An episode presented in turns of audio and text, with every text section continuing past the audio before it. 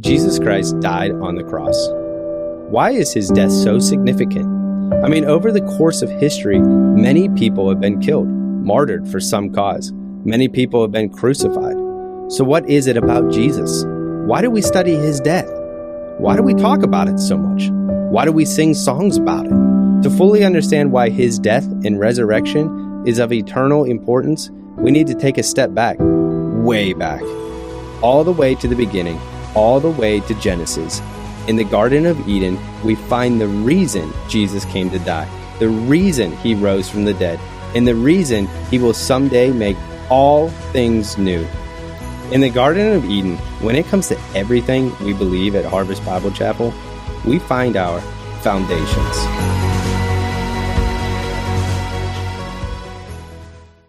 Amen. This is the last message, but certainly not least message in our series called Foundations. And this has been a Theology 101 series. And we have talked about creation. In the beginning, God created the heavens and the earth. And then we saw uh, the covenant of marriage instituted as God created Eve for Adam. And then we saw how sin entered the world. And on Good Friday, if you were here with us, we talked about the curse. A curse is a, a pronouncement of destruction on someone, right? And we saw that God uh, put a curse not just on, on man and, and woman and the serpent, but on the ground itself. And then last week, our story in Genesis ended where we ended the story in Genesis last week was uh, Adam and Eve were covered by animal skins by God. God actually performed the first sacrifice, killing an animal to provide a permanent covering for Adam and Eve. And then he booted them from the Garden of Eden, posted an armed guard. Specifically, um, he did not want them eating from the tree of life. And that's where we left off last And we can't stop there. That's why we're having one more message. We can't say that. That, that can't be where the, the story ends. Adam and Eve thrown out of paradise. Well, that's, that's not the end of the story. Because we talked about how Jesus Christ died and rose from the dead to restore the relationship with God and life in us. And what I want to tell you today is the story doesn't end there. Ultimately, Jesus Christ is going to restore all things. You're like, so where does the story end? The story doesn't end. Ultimately, Jesus Christ is going to remove the curse. And that includes sin and death and all of the things that go with the curse. It's ultimately going to be removed. And I want you to turn to your Bibles with me to Revelation chapter 22 all the way near the back of your Bible. And if you don't have a Bible, you're welcome to uh, have the one in the seat back in front of you. If that font's too small, and that shelf in the back, there's the largest print that we could buy. Um, and you can consider that a gift from the church. But we want to make sure everybody has a copy of God's Word. But open up to Revelation chapter 22. Turn louder. I can't hear your Bibles. You're like, we were already bookmarked before we came in, Pastor Jeff. Sure you were. Come on, let me hear those pages rustling. Come on. Oh, oh, that's like, that's like waves at the beach to me.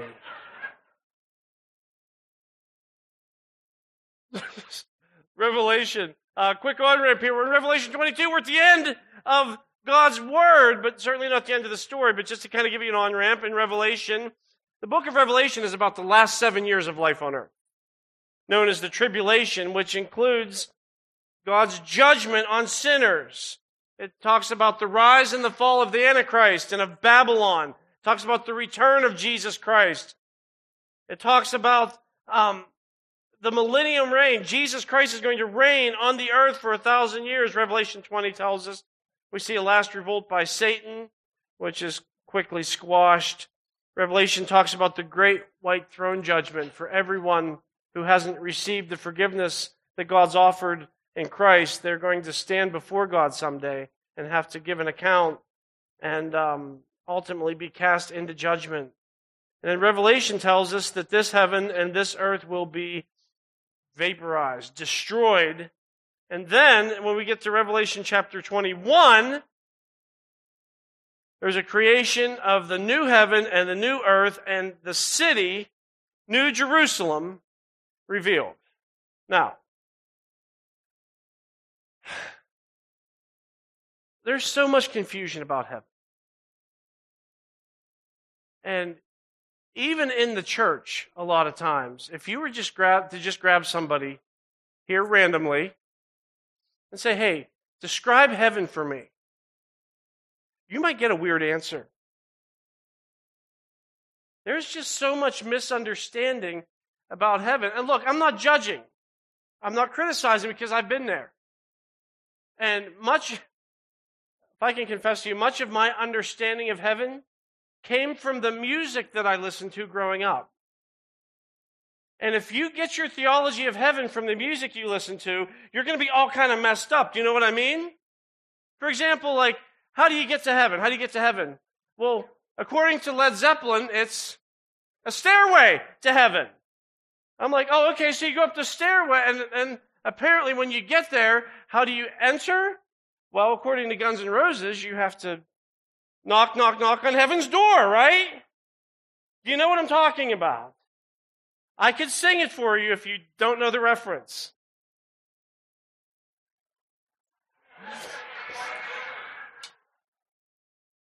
And that's the moment the riot broke out.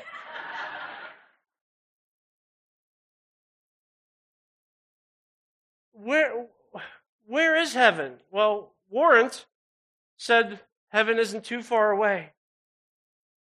But, at the risk of sounding like uh, she was contradicted, and Belinda Carlisle told us that heaven is a place on earth. But then Alice in Chains came along and said, Heaven's beside you. I can do this all day. And you're like, oh, I hope he doesn't. You know, Eric Clapton made us cry when he sang Tears in Heaven.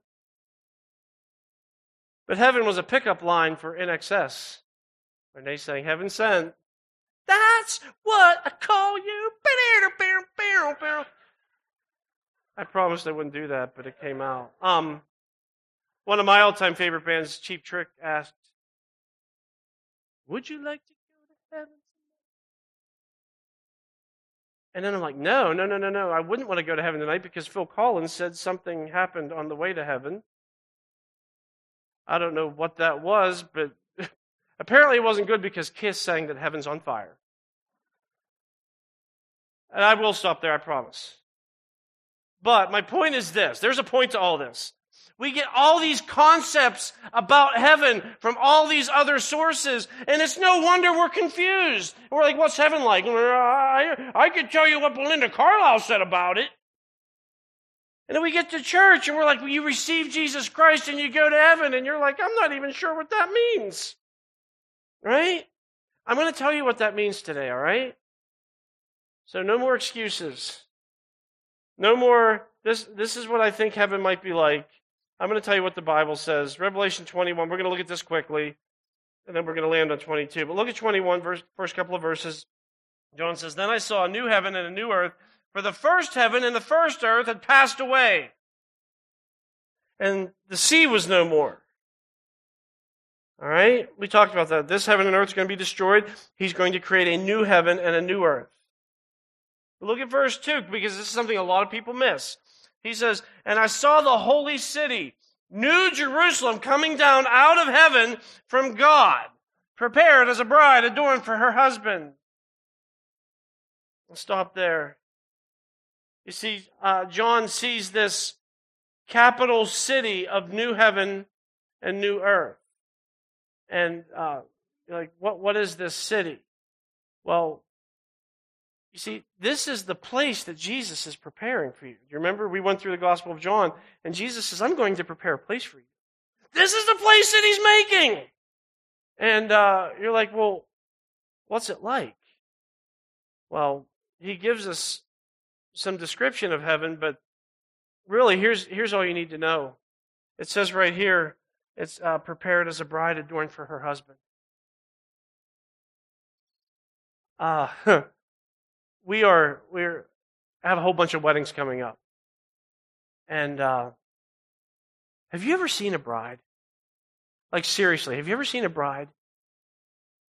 Every bride, breathtakingly beautiful.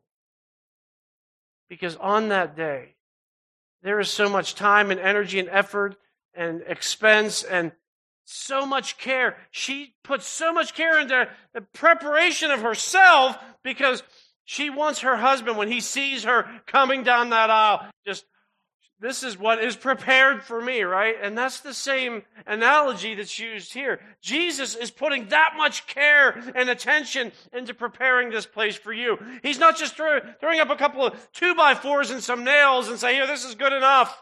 You deserve hell, but here's a, here's a shanty for you. No, he's preparing this perfect place. And we're not going to read it. You can, you can read it uh, later, but we see the dimensions of this city. Uh, verses 15 through 17 says that it's, uh, it's shaped like a cube. Like, how big is this city? Well, each wall is 1,380 miles long, the Bible says. And um, each, of the, each of the walls also 72 yards thick. I was going to tell you what that was in feet, but I'm like, these are football fans. They know what 72 yards looks like. That's how thick the walls are. You're like, you think that's literal? Yeah, these are literal measurements. If you look at the text, it's straightforward. These are literal measurements. Like, well, how big is that? Well, if you took this New Jerusalem and just set it on top of the United States, it would go from Canada to the Gulf of Mexico, and it would go from the Atlantic Ocean to Colorado. That's how big this city is. That's not really what I want to talk about this morning. I want to talk about life inside the city. And that's where we that's what we get to in uh, chapter 22. And with everything that we can wonder about heaven, you know, just was about a month or six weeks ago, um, Alex Giannetti preached about heaven, and we have all we have all this information. We we know so much, like what the Bible says about heaven. And it seems that for every answer we get, we have three more questions, right? We can wonder a lot what this place is like, but there's one thing that I want to make absolutely clear today. Because this is tied right into this whole series that we've been covering. There's one thing I want you to know today. In heaven, there's no more curse. It's gone the curse that we experience on the earth, everything that we have to go through every second of our lives in this fallen world, the consequences of Adam and Eve's sin, and all of the pain and heartache that comes with that. Everything associated with the curse is forever gone. So, in your outline today, with the curse gone, here are um, Three things you'll never do in heaven. See, Alex, uh, again, about a month and a half or so ago, he told us um, some things that we'll do in heaven. I just, you know, want to give you the other side of the coin. I want to show you three things that you'll never do in heaven. All right?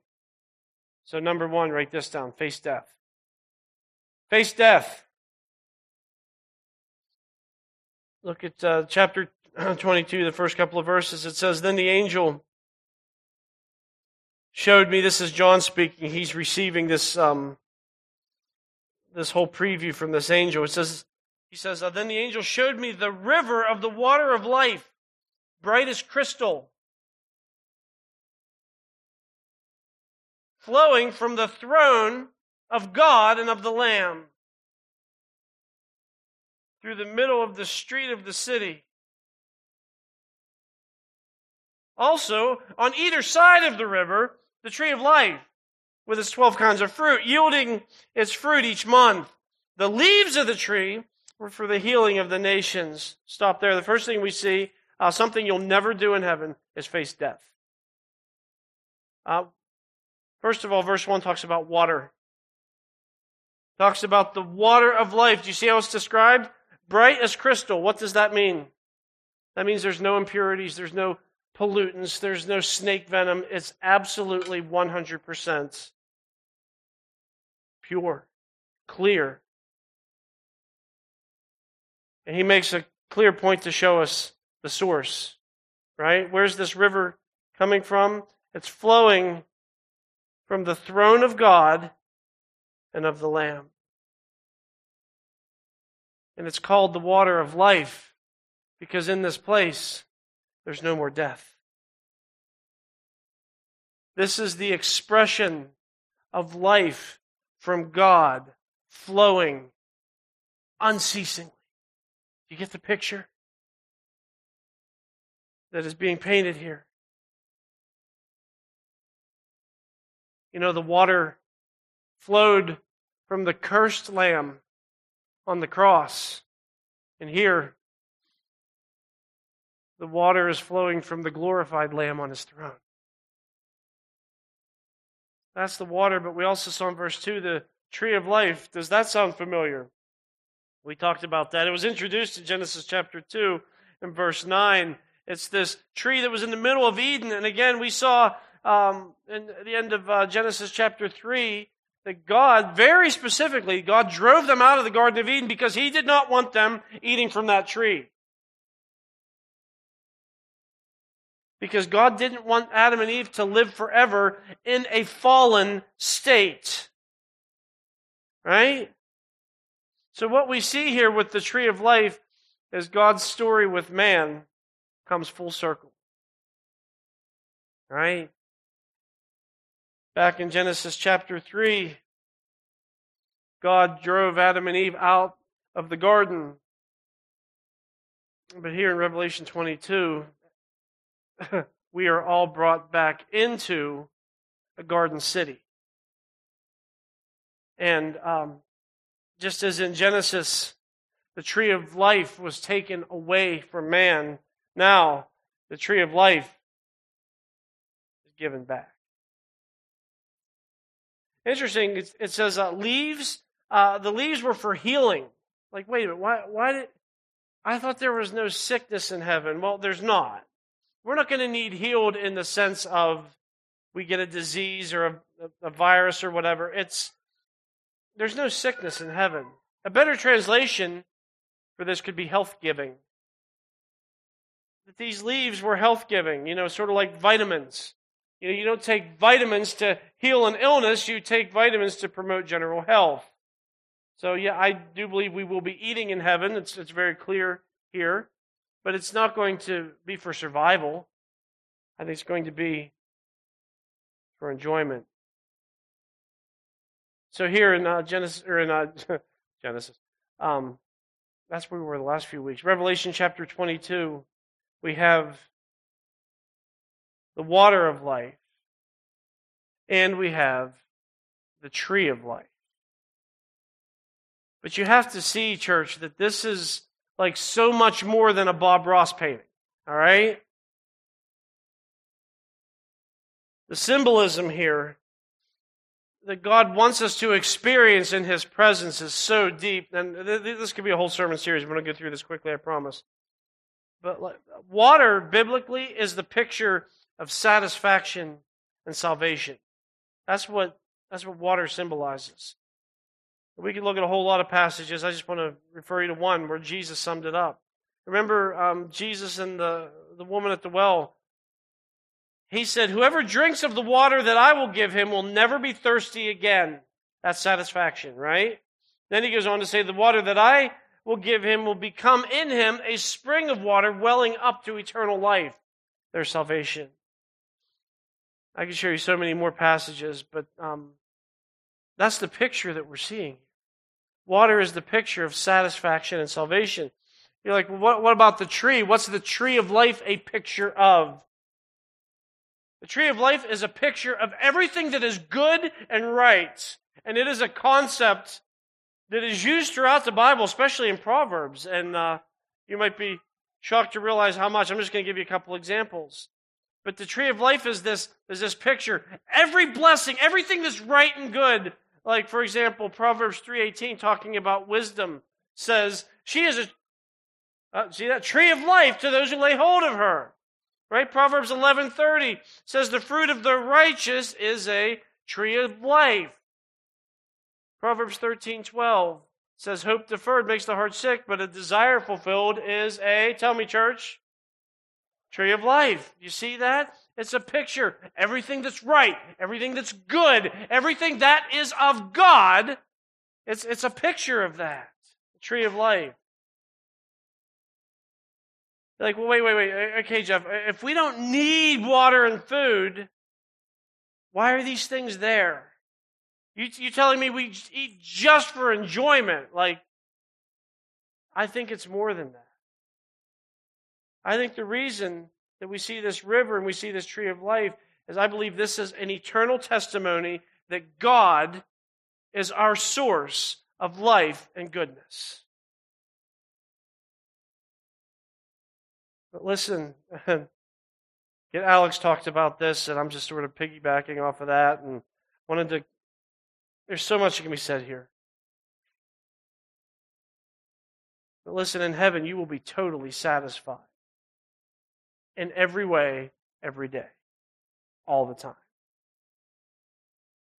And you know, there's people, even in the church, there's people that think they have the uh, spiritual gift of criticism, right? And I'm constantly reminding people that's not a spiritual gift, that's not a fruit of the Spirit. It's not in there. Even, even the harshest critic is not going to be walking around heaven going, well, you know, the, this, it's all right. It's all right. But I really think we could spruce the place up a bit with this, that, or the other. You're never going to get over how awesome it is in every way. Think of the happiest day that you've had to this point on the earth. And every day in heaven is going to be so far beyond that in every way. It's not even uh, not not able to compare it to anything, right? But with the curse gone, here's something you'll never do. You'll never face death. Everything is life, abundant life, joyful life, You'll never face death. Three things you'll never do in heaven. Number two is uh, find sorrow. Find sorrow. Look at verse 3. We've been talking so much about the curse, right? Look at verse 3. No longer will there be anything accursed. Just let that just let that soak in for a second. There's no sin, there's no death, and there's no sorrow. He doesn't expound on this a lot here because he just did. And I want you to just look back to uh, chapter 21 and verse 4 because he just explained this. And that's why he doesn't really do a deep dive here. But, like, what does it mean? That we'll never find sorrow. What does it mean that there's no curse? Look at verse 4. He kind of sums it up here in chapter 21, verse 4. It says, He will wipe away every tear from their eyes, and death shall be no more. Neither shall there be mourning, nor crying, nor pain any more, for the former things have passed away. There's no depression. There's no discouragement. There's no pain. There's no cancer. There's no diabetes. There's no autism. There's no organ failure. You won't see handicapped parking spaces because there's no wheelchairs. There are no mental health problems. All of the things that ravaged us and beat us down and hurt us Never again. You will never experience another second of pain for all of your existence. Heaven is described with the greatest word in the world. And I can't get this close to my favorite verse in the Bible and not share it with you, all right? But it's the very next verse here in chapter 21, Revelation 21 5. It says, And he who was seated on the throne said, Behold, I am making all things new. Also, he said, Write this down. For these words are trustworthy and true. See, it's described with the greatest word ever. You're like, what's heaven like? The, I guess the elevator talk version of this, I, I could give you one word. It's new. New. It's the greatest word. New. Isn't that awesome? New. Nothing's better than new, right? Because we love new stuff, don't we? We love new stuff. There's nothing like getting something new, right? New shoes. Right? I heard somebody say the, the, the, worst part about being an adult is when you get new shoes, people don't ask you, can you run really fast in them? I do kind of miss that. But new shoes, we love new shoes, don't we? How about uh, a new car? A new phone? A new computer? A new fishing rod, Stephen. Right? A new house. George, how about a new puppy? Maybe this isn't the right day to ask that. But um, there's nothing like getting something new. And heaven is described as everything's new. Go back to chapter 22 look at the rest, pick up where we left off in verse 3. You see, no longer will there be anything accursed. Look, it says, But the throne of God and of the Lamb will be in it, and his servants will worship him. His servants will worship him. There is no higher privilege than that. You're like, wait, wait, wait, wait. No higher privilege than what? Serving him or worshiping him? And the answer is yes, all of the above.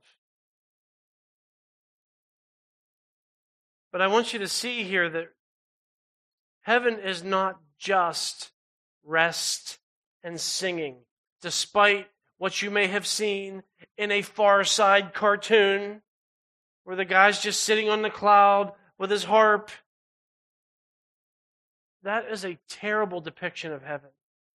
And it's, it's shocking to me, but over the years, I've had people say to me, Can you tell me more about heaven? Because honestly, it sounds kind of boring to me. And I'm like, Boring? Boring? What? Well, that's what happens when you get your ideas of heaven from pop culture and these stupid cartoons. Boring. You think that's what God has for you? Boring. Even, even in verse 3 right here, I see productivity. We're called, we're still called servants. You see that? We're still called servants. You're like, well, how are we going to serve? I don't know. We'll find out together, right? But I, uh, I'm hoping, and I can't say this for sure, but I'm hoping in heaven that we will get new talents and new abilities because I am so going to be out of a job in heaven. I'm just going to be walking around like, hey, can I tell you about Jesus? And they're like, yeah, we know. That's why we're here. Like, all right, well, if you change your mind, I'll just be like, dude, we get it. We get it. He's right there. We know Jesus, right? And um, so I'm hoping, I'm hoping so much when I get to heaven I can play the drums. Even if I can just be like the gong player in the heavenly band. Something, please. I don't know. But, but see, what called, being called servants means that there's productivity. There's stuff happening. But here's the thing that's really exciting to me about that. With the curse gone, you know what else is gone? entropy. You know, second law of thermodynamics, everything is moving from order to disorder, everything's decaying, wearing out. That is a law, right? We see that all around us. In heaven, with the curse gone, there's no entropy. So,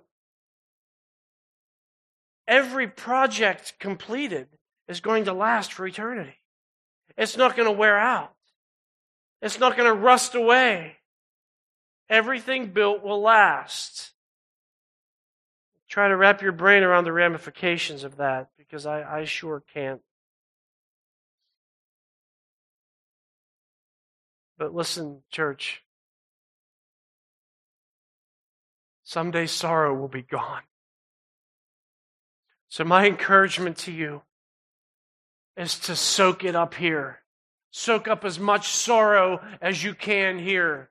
Your worst day, just be like, ah, sorrow. I'm not going to miss you, but I'm going to have you while I'm here. Soak it up because someday it's going to be behind you forever. Something you'll never do in heaven is find sorrow. And finally, um, three things you'll never do in heaven. Uh, number three is feel alone. Feel alone. Look at verse 4. Huh. Says, They will see his face. Again, that, that could be one of those statements when we read the Bible, we just kind of skim past that. But you can't, you can't rush past a statement like that. Do you realize biblically how huge that statement is? They will see his face. Do you know what that means?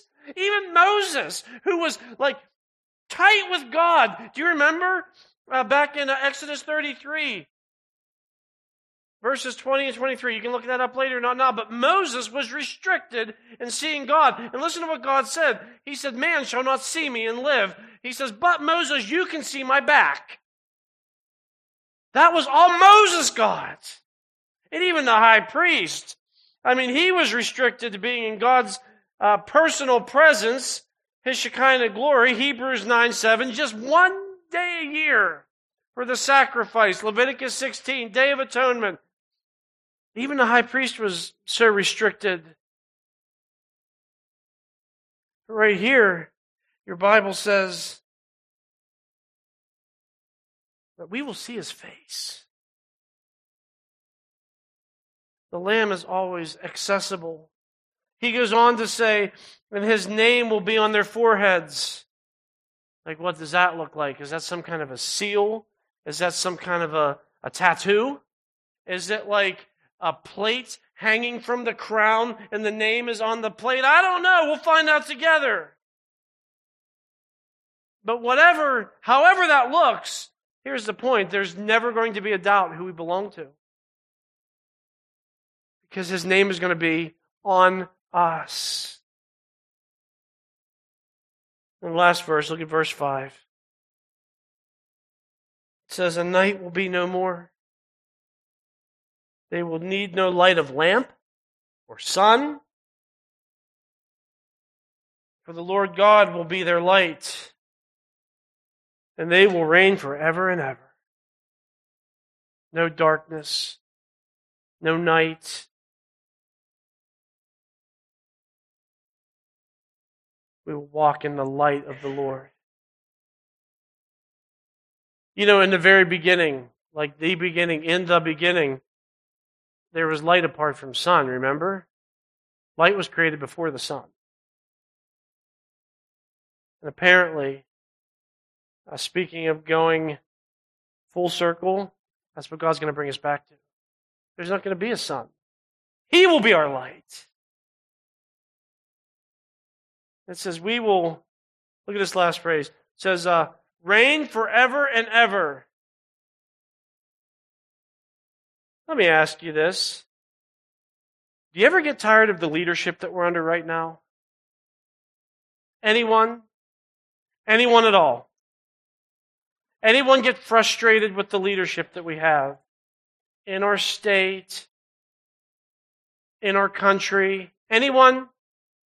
Okay. I was going to say, wow, wow, just me. Awesome. Look, I'm not making a political statement. I'm not endorsing a political party. But I'm just saying, I am really sick of some of the antics of the leadership. Well, you think you can do better? Because you'll get a chance to. Right here it says that. We will reign with Jesus Christ. In, now this is going to be something that we really need to stretch our imaginations here, but imagine this. We will reign with him in a holy and sinless kingdom. There will be no corruption or ballot stuffing or quid pro quo or any of this other stuff. It's none of that. A perfect righteous kingdom. We will reign with him forever and ever. Never end. It'll never end. You know, sometimes, um, sometimes God seems distant, doesn't he? I mean, he's not, but doesn't it sometimes feel that way? Don't we sometimes feel alone? I know I do. We go through trials. We're hurting and we need comforted. We feel betrayed. We're disappointed. We're let down. We're exhausted. And we feel like, where are you, God? Have you ever felt that? I sure do sometimes. God, you see what's happening here. Where are you? Any moment you want to step in, Please. And here's, here's what we're seeing in heaven. Never again will God seem distant. Never again will we feel alone. We will see his face. He's right there. And we will reign with him. So, We've been talking a lot about the curse, especially on Good Friday. We saw from Galatians that Jesus became a curse for us on the cross. And when you believe in Jesus Christ, you are no longer cursed. Even though for now we still live in fallen bodies, we still live in a cursed world. But things will not always be as they are now. Because this is what's waiting for God's people. This is what Jesus is preparing for us right now. There's no death. There's no sorrow. There's no feeling alone as you are forever walking in the light of God. You know, I was thinking about these concepts this week. You know, no death, no sorrow, no feeling alone, living forever in the light of God. And then it, it hit me suddenly that, um, you know, the Bible describes hell as the complete antithesis of all of these things, right? Like we said in heaven, there's no death. Do you know what hell is? Hell is eternally dying. We see here that there's no sorrow in heaven. Do you know how hell is described in the Bible? A place of weeping, a place of eternal sorrow.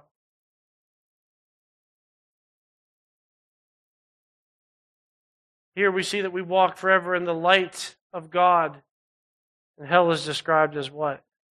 Outer darkness. And I think I would be doing us a disservice without giving an invite at this point. And look, we can read all about heaven and we can get all excited about what's in store.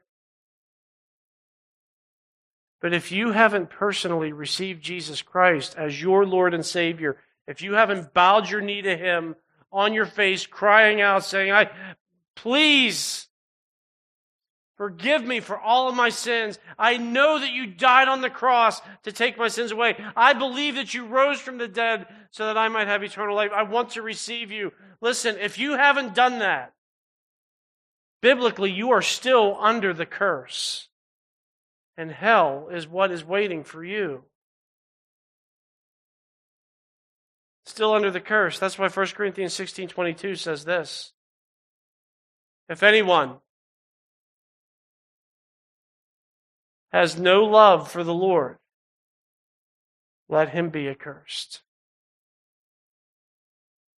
Our Lord come. Heaven or hell. One of these destinations awaits you after you take your final breath. Today can be the day that you cry out to Jesus for your place in heaven.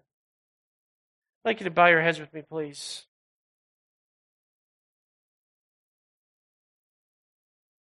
We don't want to get excited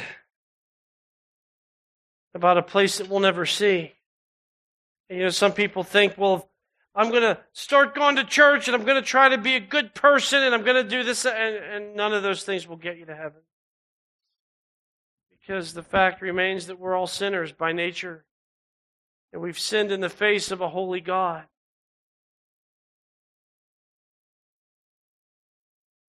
And that's the point of God's word is he remedied this.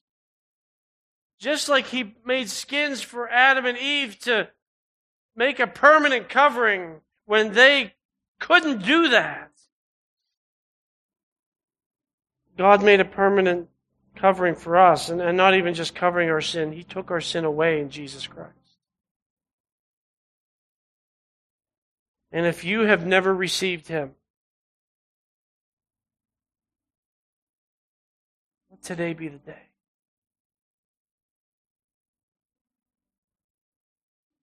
Again, you just have to pray something like this. Like, God, I, I realize I've, I have been far from you. And God, I haven't really cared much about you, or I haven't been living for you.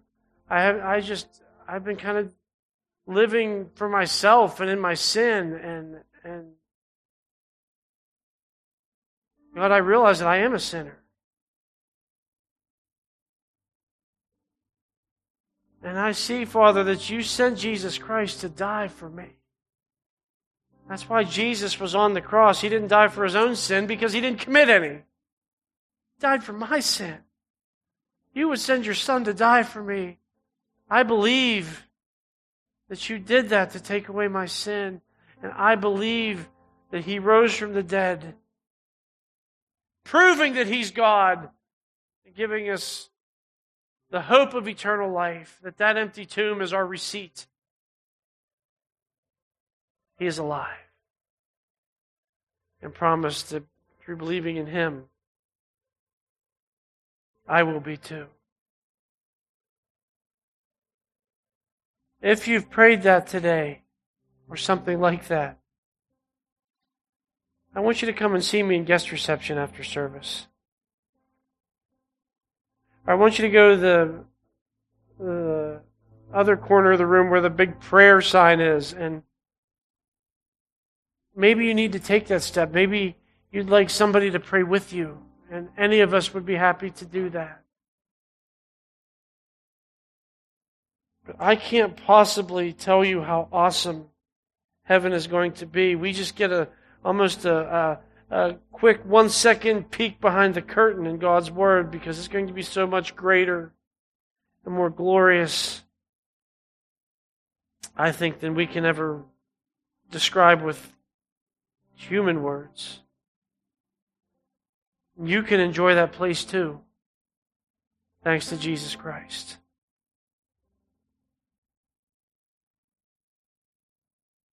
So come and see me. And if you have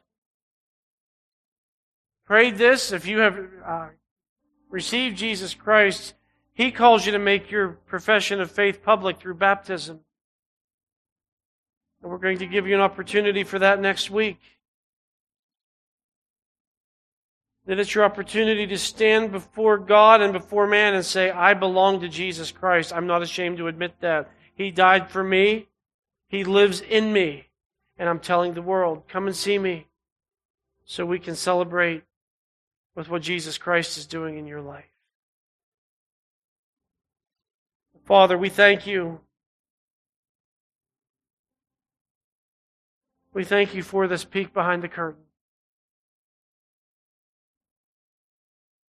And I just ask, Father, for a place so glorious that we would be consumed with knowing the God who is preparing this place, who died so we could go to this place. Father, let our lives be about serving you and worshiping you and loving you now in preparation for when we will do all of these things before you face to face. Through the glorious name of Jesus Christ, we pray. Amen. This is Pastor Jeff Miller, and I would like to thank you again for listening to the podcast of Harvest Bible Chapel, Pittsburgh North. And you know, a question that I get asked frequently from people is this How can I support your ministry? Well, I got good news for you. It is easy and it is secure. All you have to do is go to harvestpittsburghnorth.org backslash giving and follow the on-screen directions and you can give online to support the ministry of Harvest Pittsburgh North. So until next time, this is Pastor Jeff Miller saying thank you again for listening to the podcast of Harvest Bible Chapel, Pittsburgh North.